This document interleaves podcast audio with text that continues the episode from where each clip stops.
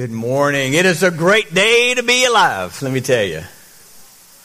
Because God is good and He wanted you to live in this time and era of our nation and of our world.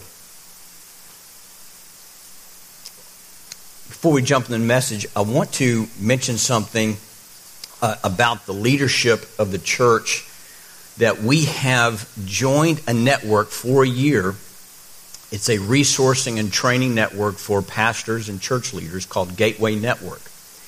Uh, it is uh, actually out of Robert Morris's church there in Dallas, Gateway uh, Church, and he has a whole team of network pastors that develop and lead this, and they offer several trainings during the year. And so there's a team of us leaving, going to be down there Monday, Tuesday, Wednesday of this week. And uh, I'm really excited about this because we get a coaching call every month. Uh, they'll be coming to visit us sometime on a weekend uh, and to sit down with us and give us some uh, evaluation and suggestions. It's a network of building us up. We're not under any of uh, their authority as far as that goes. It's just a year commitment. So uh, I, am just feeling it's just resources and, and training that I've been looking for and in the leaders of the church as well. So uh, let's pray over that right now and just ask God uh, to bless us and use us. Father, we just uh, respect uh, the work of the Holy Spirit through Gateway Church and their network. And Lord, we thank you of this open door uh, to receive wisdom and to uh, for fruitfulness, Lord God, for expanding your kingdom. And so we're praying over these next few days, but over this year with them Lord God, that, that we would have a, a sense of increase in our knowledge, our understanding, our wisdom, and bearing fruit for you in your kingdom. Amen. Thank you. Well, the title of this message is David, a man after God's own heart. And it's going to take all summer uh, to get through this. If you haven't heard my little uh, teasers uh, in the last couple days, uh, David, there's more information in written content about the life of David than any other Bible character except Jesus Christ. I did a rough count in the uh, several Old Testament books. There's 59 or so chapters that address his life. And we get to know him uh, about, you know, in the, in the middle teen years, 15, 16 years old or so, until he dies. And even, and that doesn't count the book of Psalms where he wrote perhaps most of those chapters in the book of Psalms. So we, God wants his life displayed to the world ever since he lived. God wanted his life in details. I mean, all, all the yucky details that you and I would never want anybody to know about, God put it in His Word. And you know, your, your Bible is, is a powerful book.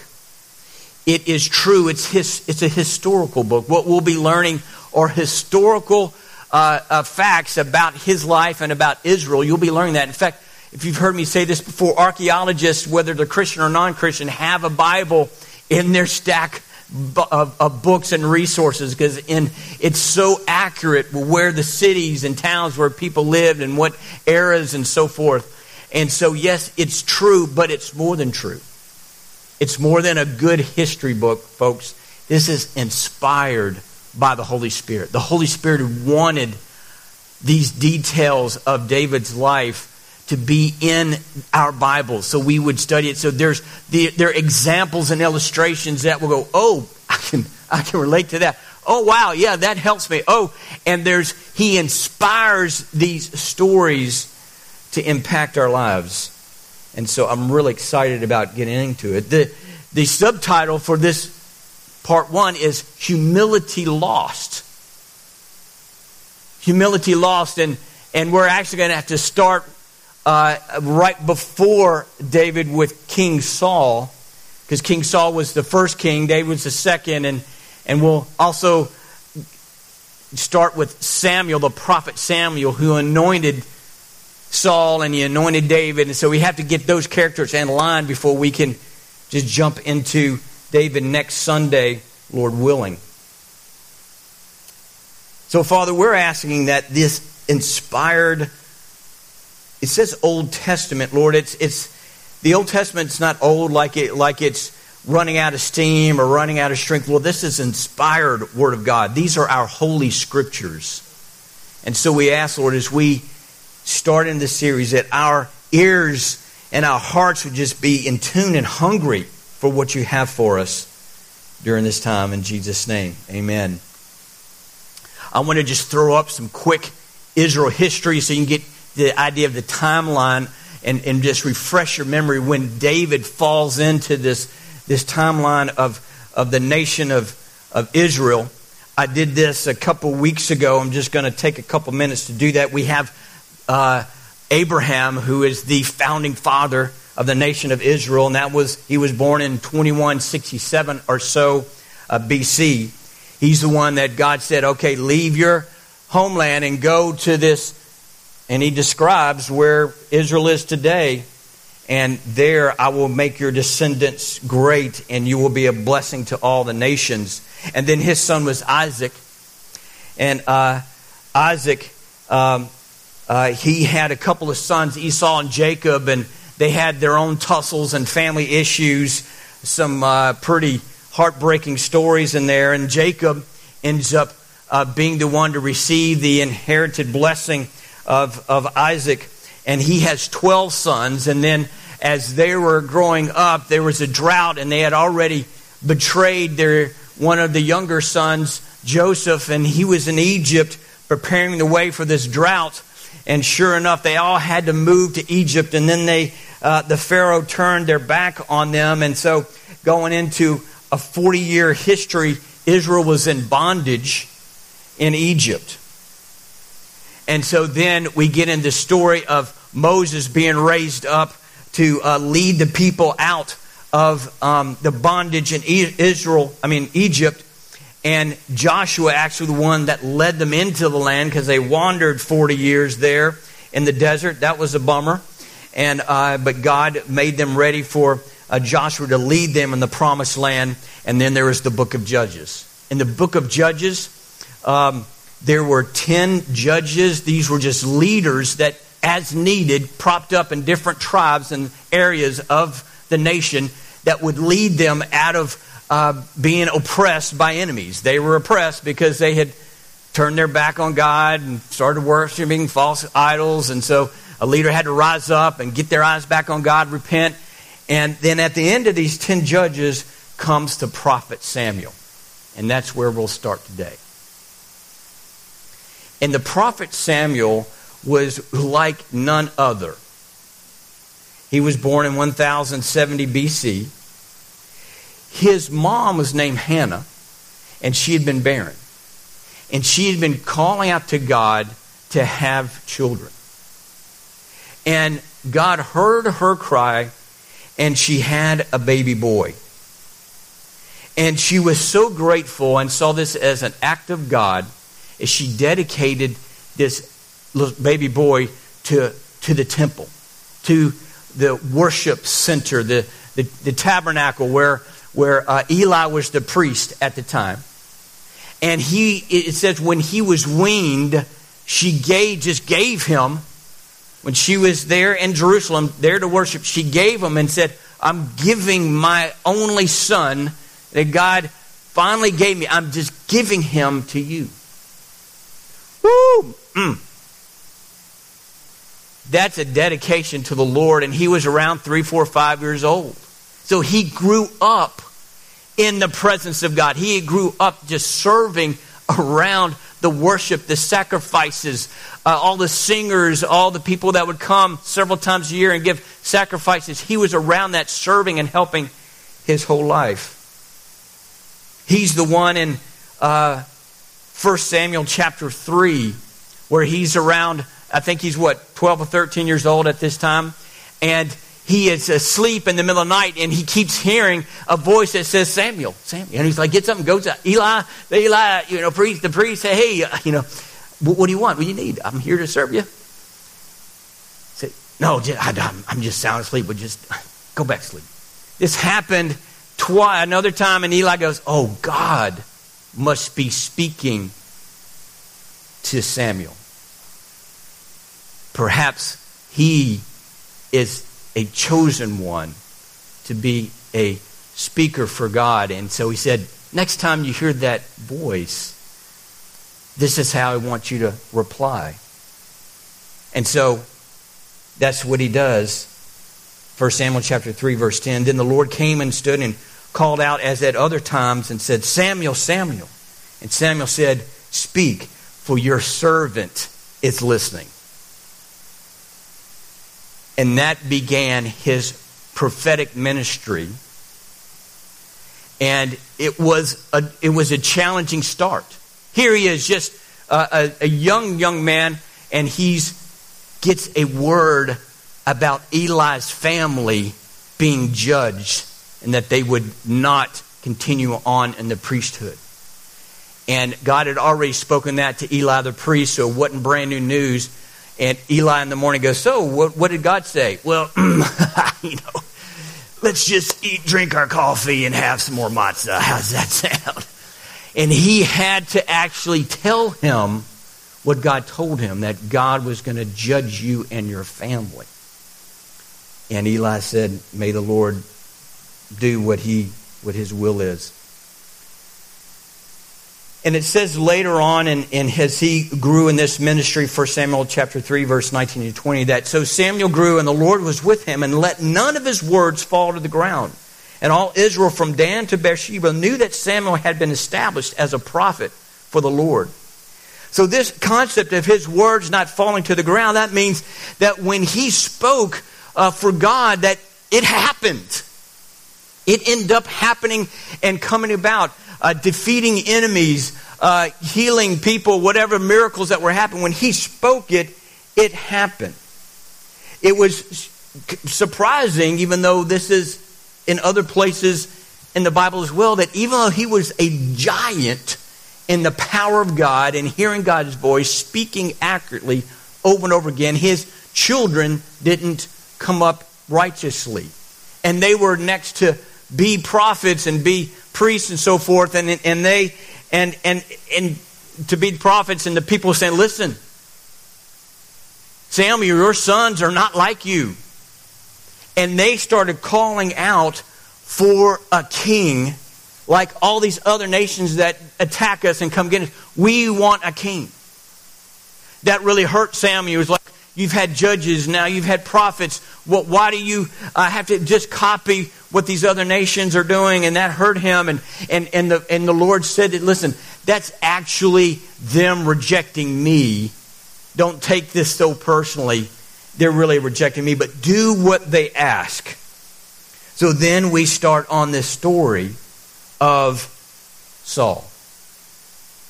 Saul was actually um, just out and about looking for some lost donkeys. And this is how he's described in 1 Samuel chapter 9. I don't have this verse up here, just let you know. They, de- they describe him that he is from, uh, his father is from a, is a powerful man, a powerful family in the, in the small tribe of, of Benjamin. But he is a choice and handsome man, it says. And he was more handsome than all among all the children of Israel, and his shoulders was upward uh, taller than any of the other people, and so he just was a stud. He was a stud, and he was had the build, and he had the look, and I mean, you're just like, wow, impressive. He just looked the part. And so what we find is that he is out with his servant just traveling around trying to find a group of donkeys. And his servant goes, Listen, man, we, we're just, we're getting tired. We don't want to, it's been a long time. Your dad's going to get worried about us being gone so long. I hear that Samuel the prophet's down in this next town. Let's go to him and ask him because he'll tell us where those donkeys are. He never misses it. He's always accurate. Let's go to him. He's like, what?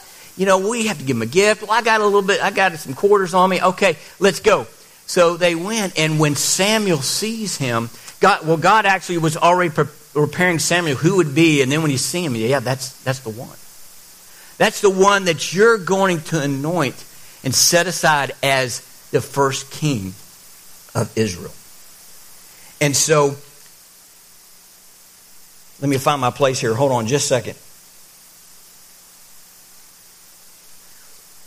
And so, what he does is, um, uh, he said, "Well, come, come eat with me," and he gives him this extra portion, like a king's portion, and and he, uh, with the people he's around, he's sitting there honoring him and blessing Saul, and then he pulls him aside, and he anoints him with oil, and he says, "Hey, your donkeys are fine. Yeah, they've already been found. Don't worry about it." And um, and so he tells him and anoints him, You're going to be the commander of the armies of Israel. You're the next king. And Saul is shocked. I mean, he was just out looking for his donkeys.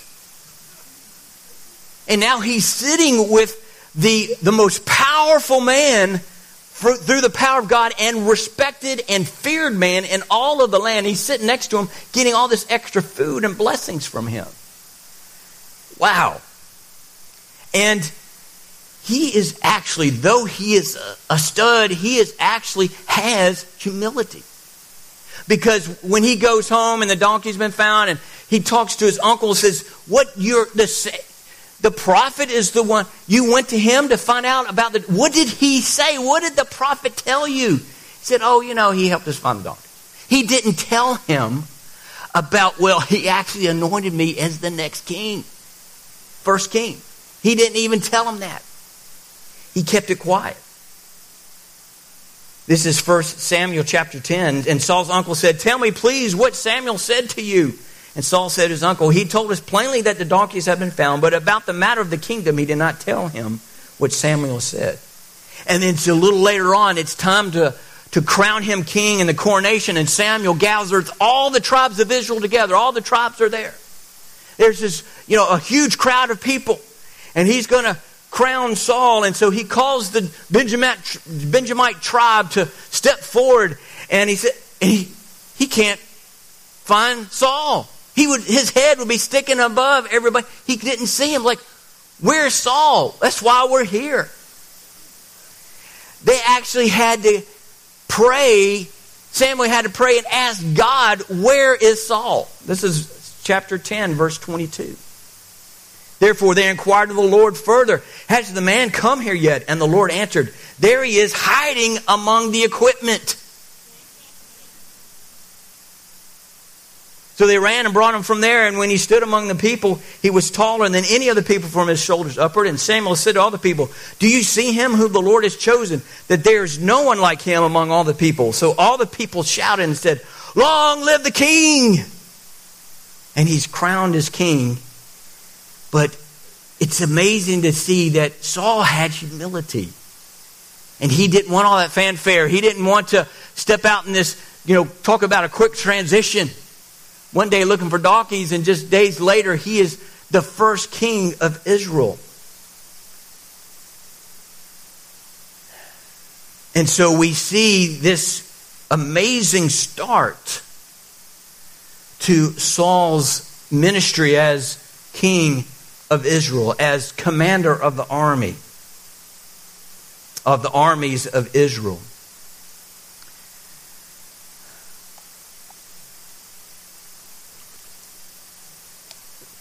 And he was doing really good. He was an amazing leader. He would trust God. He would ask for inquiry of the Lord and instructions in battle. And he had many battles, mostly with the Philistines and had many victories. He reigned 41 years. But we see in chapter 13 something happened that turned this path that Saul was on.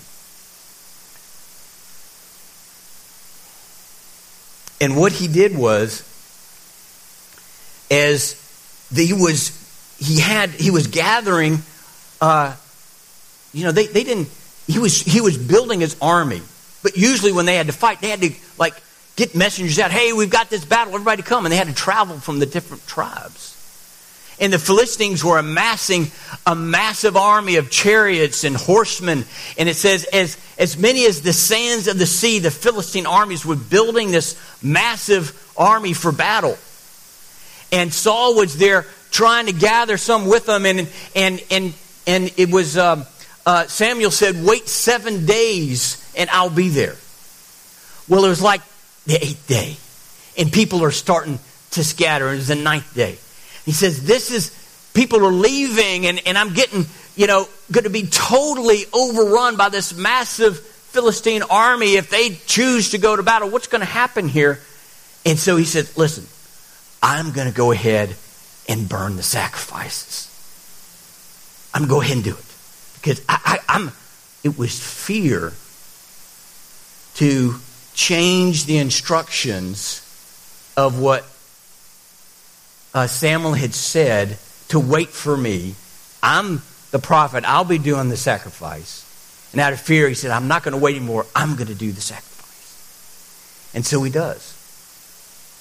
And it and, and the and the timing was awful.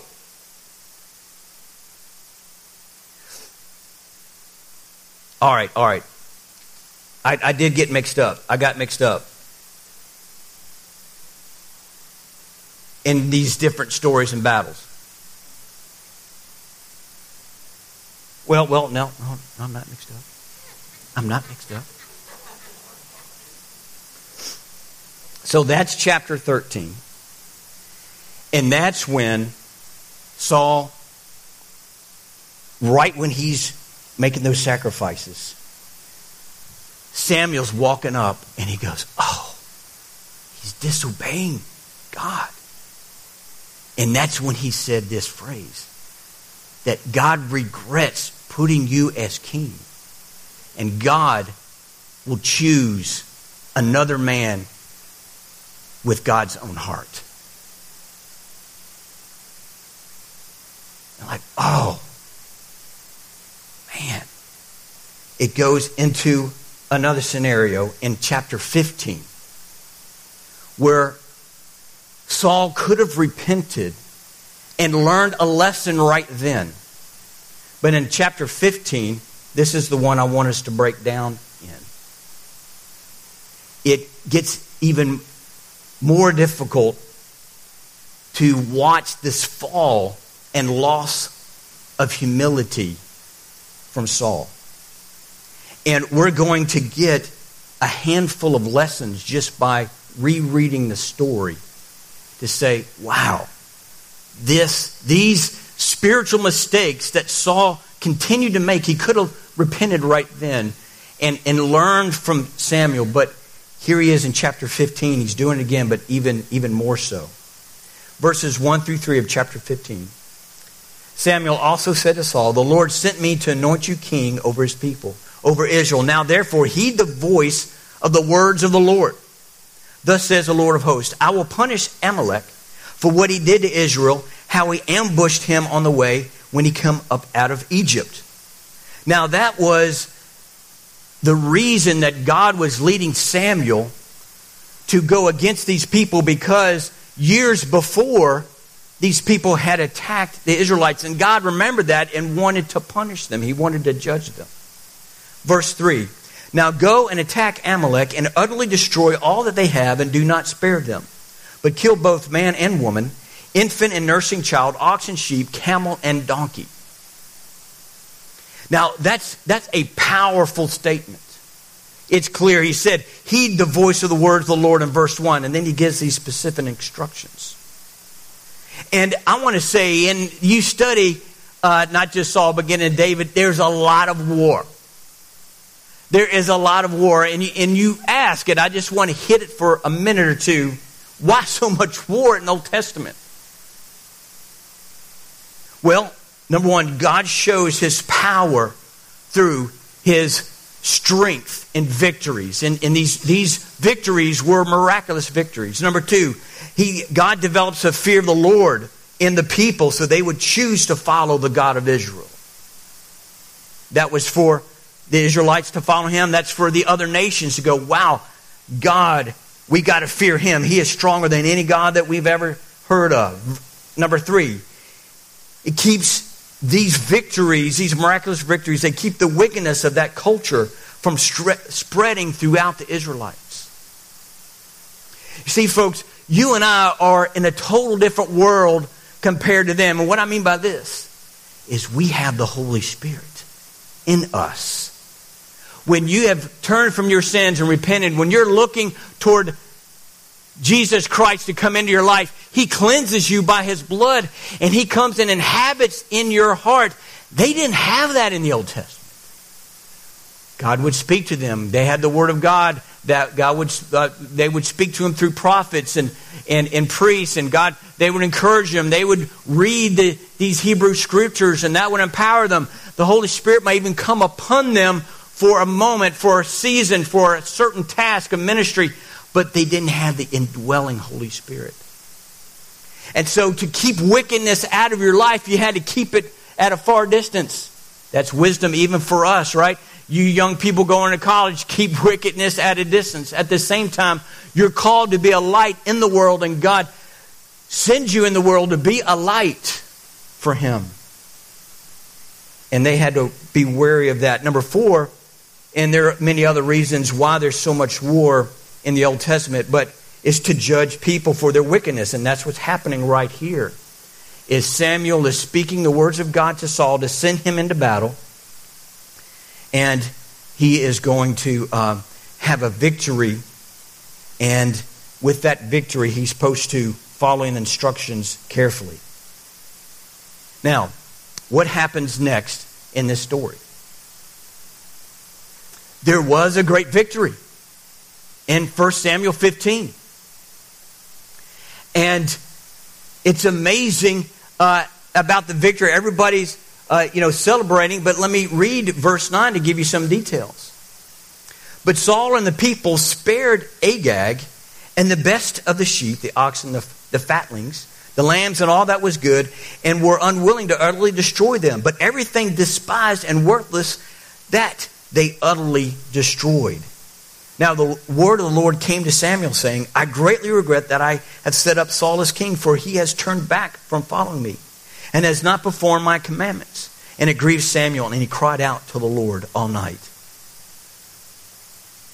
And so, listen how Saul reacts to this. When Saul is waiting for Samuel to come, listen how he reacts. Verse 13 of 1 Samuel 15. Then Samuel went to Saul, and Saul said to him, Blessed are you of the Lord. I have performed the commandment of the Lord. So he's all excited. They have the victory. He's coming to Samuel all proud and excited and can't, so glad to see you, Samuel. Look what God has done. Verse 14. But Samuel said, What then is this bleating of the sheep in my ears? and the lowing of the oxen which I hear. And Saul said, Well, they have brought them from the Amalekites. For the people spared the best of the sheep and the oxen to sacrifice to the Lord your God, and the rest we have utterly destroyed. Two things have happened right here. One is Saul has lied to the prophet. Said, Look, I have obeyed the commandment of the Lord. Well, the commandment was real clear. He hadn't lied. He, he wasn't doing the truth. He hadn't come back. He is lying. He's trying to deceive and manipulate. Well, listen, we have this victory. Uh, the, the king is still alive and the best sheep are still around, except, but we have obeyed the Lord. Uh uh And he did it as right to his face. I want to say that lying is just too popular today. It is too popular. We're scared to be honest about our mistakes and the wrongdoings we've done, and we'll lie to cover us. Our little hiney's up. Let me tell you, if we have done something wrong, it is respectful to be honest and upfront about it. And so, what did the second thing he do? First, he lied, and then he said, Oh, oh, well, it's the people that wanted to keep the best sheep and the best oxen, and we destroyed all the stuff that we blaming others, pointing the finger at others. Let me tell you, folks, This is just bad character right in front of the prophet. It's like being on the basketball court in the NCAA tournament and there's 20 cameras looking at the court and somebody hits or kicks or trips somebody like it's good, not going to be seen. You're lying right, you know, the cameras are all on you. You're not going to be able to hide this thing. And that's what happens lying and deceiving and manipulation, blaming others. It will come out. You cannot hide it but so long. Let's go on to what happened next and some, some lessons to learn from this. So Samuel said in verse 22, Has the Lord has the Lord has as great delight in burnt offerings and sacrifices as in obeying the voice of the Lord? Behold, to obey is better than sacrifice, and to heed than the fat of rams. Because one of the excuses when he blamed the people is, oh, we're going to use all these great sheep, they're perfect, they're blind. We're going to use all these livestock for the sacrifices. Didn't mention this before, but now it's being brought up. And he said, "Oh, it's for spiritual reasons, uh, reasons that we're doing. It's spirit. It's good reasons, Samuel. That's why we kept these because we want to be spiritual. And whatever it says, this phrase, it is better uh, to obey is better than sacrifice. Sacrifice just means worship. It is better to obey than worship. And so, hey, you attend church on a regular basis. You might even raise your hands, but the six days during the week, you really don't have a commitment to follow God's ways and obey Him, let me tell you, that's not the worship God wants. He wants to worship six days a week out of your obedience of obedient life. Being religious and praying out loud in front of other people and so forth, if it's genuine, real, seven days a week, amen. But if that is a show to oppress somebody, it's going nowhere. Because it's better to obey than to have these outward forms of worship and it not be real at all. Verse 23, it even ramps it up some more. For rebellion is as the sin of witchcraft, and stubbornness is as iniquity in, in idolatry. Because you have rejected the word of the Lord, he also has rejected you from being king. You know, witchcraft is an off satanic worship is a real thing. It happens every day. It's a, becoming more uh, uh, known there through the media. And Anton LaVey wrote the Satanic Bible. One of the premises is a simple statement indulge your flesh. Is one of the foundations of satanic life, uh, following Satan and Satan worship. Witchcraft is not that far away. And rebellion to authorities in your life, in their, if these are God given uh, spiritual authorities in your life, can be like the practice of witchcraft. And stubbornness is a sin and it's false worship. I want us to go through several lessons from this, and I, I, I want to. I don't want to rush through it. I'm going to go ahead and ask the praise team to come up, but I'm going to ask you to stay focused and stay with me here because I, I, I don't want to have a quick closing. But there's four lessons, and uh, hopefully the Holy Spirit's pointed out other things to teach you and me other areas than just these four. But number one, God wants our full obedience and not compromise. And that compromise is a pull of temptation when it's more convenient just to do it our way, to do it the shortcut way, to do it this way.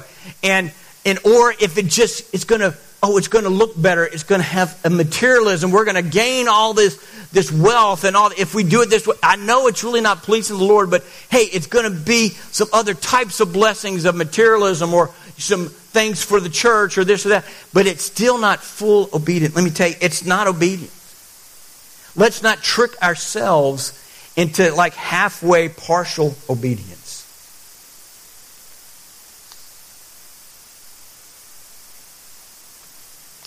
Let's go on to the next one. That God wants truthfulness, not lying or blaming others to protect ourselves, but God wants truthfulness. We reveal our poor character when we start blaming others and we don't aren't honest about our own faults and what's happened to us and what we've done. And so I say to you, please, just kick the habit of lying and deceiving and telling half truths. Kick the break the habit. Ask the Lord to break that. He doesn't need you to protect yourselves. He'll protect you as you're humble and honest. The Lord will protect you. It might be hard for a season, but honesty always brings. A, God can bless the honesty, even it's in the midst of a sin, an error, a mistake. God can bless the honesty. He can't bless your lying and deceiving. Number three, God wants us to heed our spiritual leaders that God has placed in our lives. He wants us to be teachable. He doesn't want us to become unteachable so that you can be led. Spiritual leadership in your life is to bring people in a direction. It's a team that you're on. And if you say, oh, I really don't jive with that, I'm just going to step over here, then you're no longer on the team. God puts leaders to bring people in unity in a direction and vision for teamwork and to accomplish that much more in the kingdom in teamwork. All of these things here are really that number four, God wants us to live well and end well, to persevere with humility, to not grow in a subtle pride that says, oh, I can depend on myself. Either I know better or, hey, uh, you know, you know, God will understand the situation that, that I can compromise part of. God's going to understand because I can, or, you know, I have a, I, I've been doing this for years now, so I know this way is best. And no, listen, Listen, don't let a subtle pride come in. Saul lost humility. We're going to see in this long journey of understanding David, this was an issue with him. Let me tell you, pride is an issue with the human race, even believers. You can take every segment of the church and you can say, oh, you know, they seem to deal with this kind of pride, and this this type of uh, church seems to deal with this kind of pride, and this. I mean, it, it just shows up its ugly head in all of us. And it wants to tear down the humility that God has placed in us by His Spirit and His character.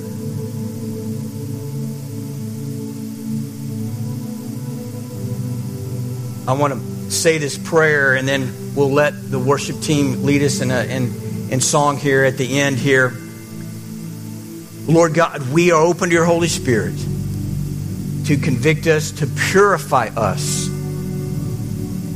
Lord, you want us to be fully obedient. You want us to be truthful. You want us to be humble and, and be led by our spiritual leaders. You want us to be teachable. You want us to have humility throughout the different seasons of our life, Lord God, to grow in humility. And Lord, we pray, Lord God, we believe, Lord God, this is your will. I'm going to go ahead and say a salvation prayer right now. Because if you realize, either online listening to this message or someone here, that these are changes I can't do on my own.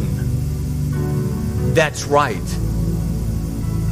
You must have the Spirit of God in you. And so, if you don't have a relationship with Jesus Christ, I want to, we want to pray with you right now.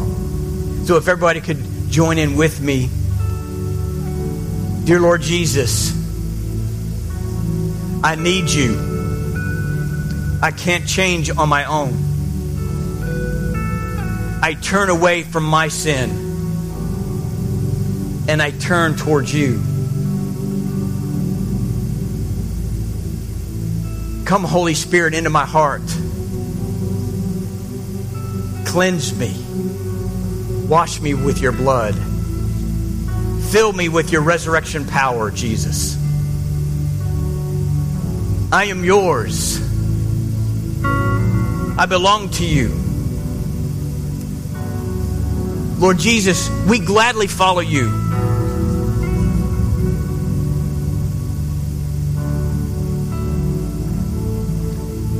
Amen. I, I want to keep praying a little bit more, but you don't have to repeat after me. praise God. I believe someone gave their heart to Christ today. Let's praise God for that. Thank you, Lord. I believe someone did, either here or online or both. Jesus, you are worthy to be followed. Jesus Christ, you're worthy to be obeyed seven days a week. It's not a, it's not a church thing for us, Lord God. It's a life thing. Lord, it's not about just me getting a blessing, Lord. This is this is us saying yes to you, following you as a team that you put together at Living Waters to fulfill your will and your and, and, and to see your kingdom expand. Thank you, Lord. We are here to say yes to obedience to you, yes to holiness to you, yes to humility to you. Lord God, we humble ourselves before you, Lord God and say, Yes, we do need you and we want you. Thank you, Lord, that you are the victorious one in battle. Let's sing this song for a little while and then I'll send you out with the blessing in a moment. There's a table that you prepared for me in the presence of your body and your blood you shed for me. This is how I fight my battles.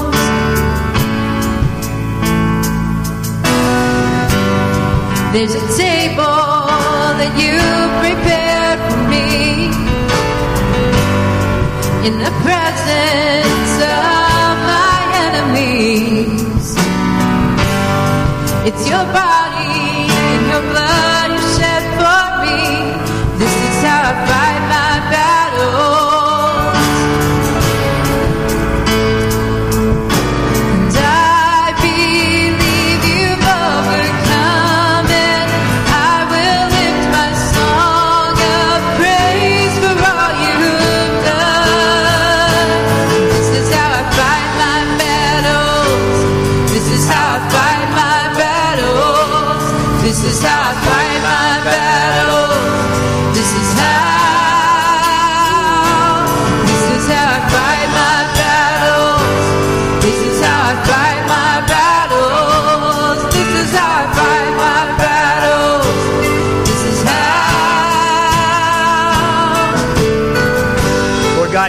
you that you are the one who's always victorious in battle, so we gladly go into battle with you.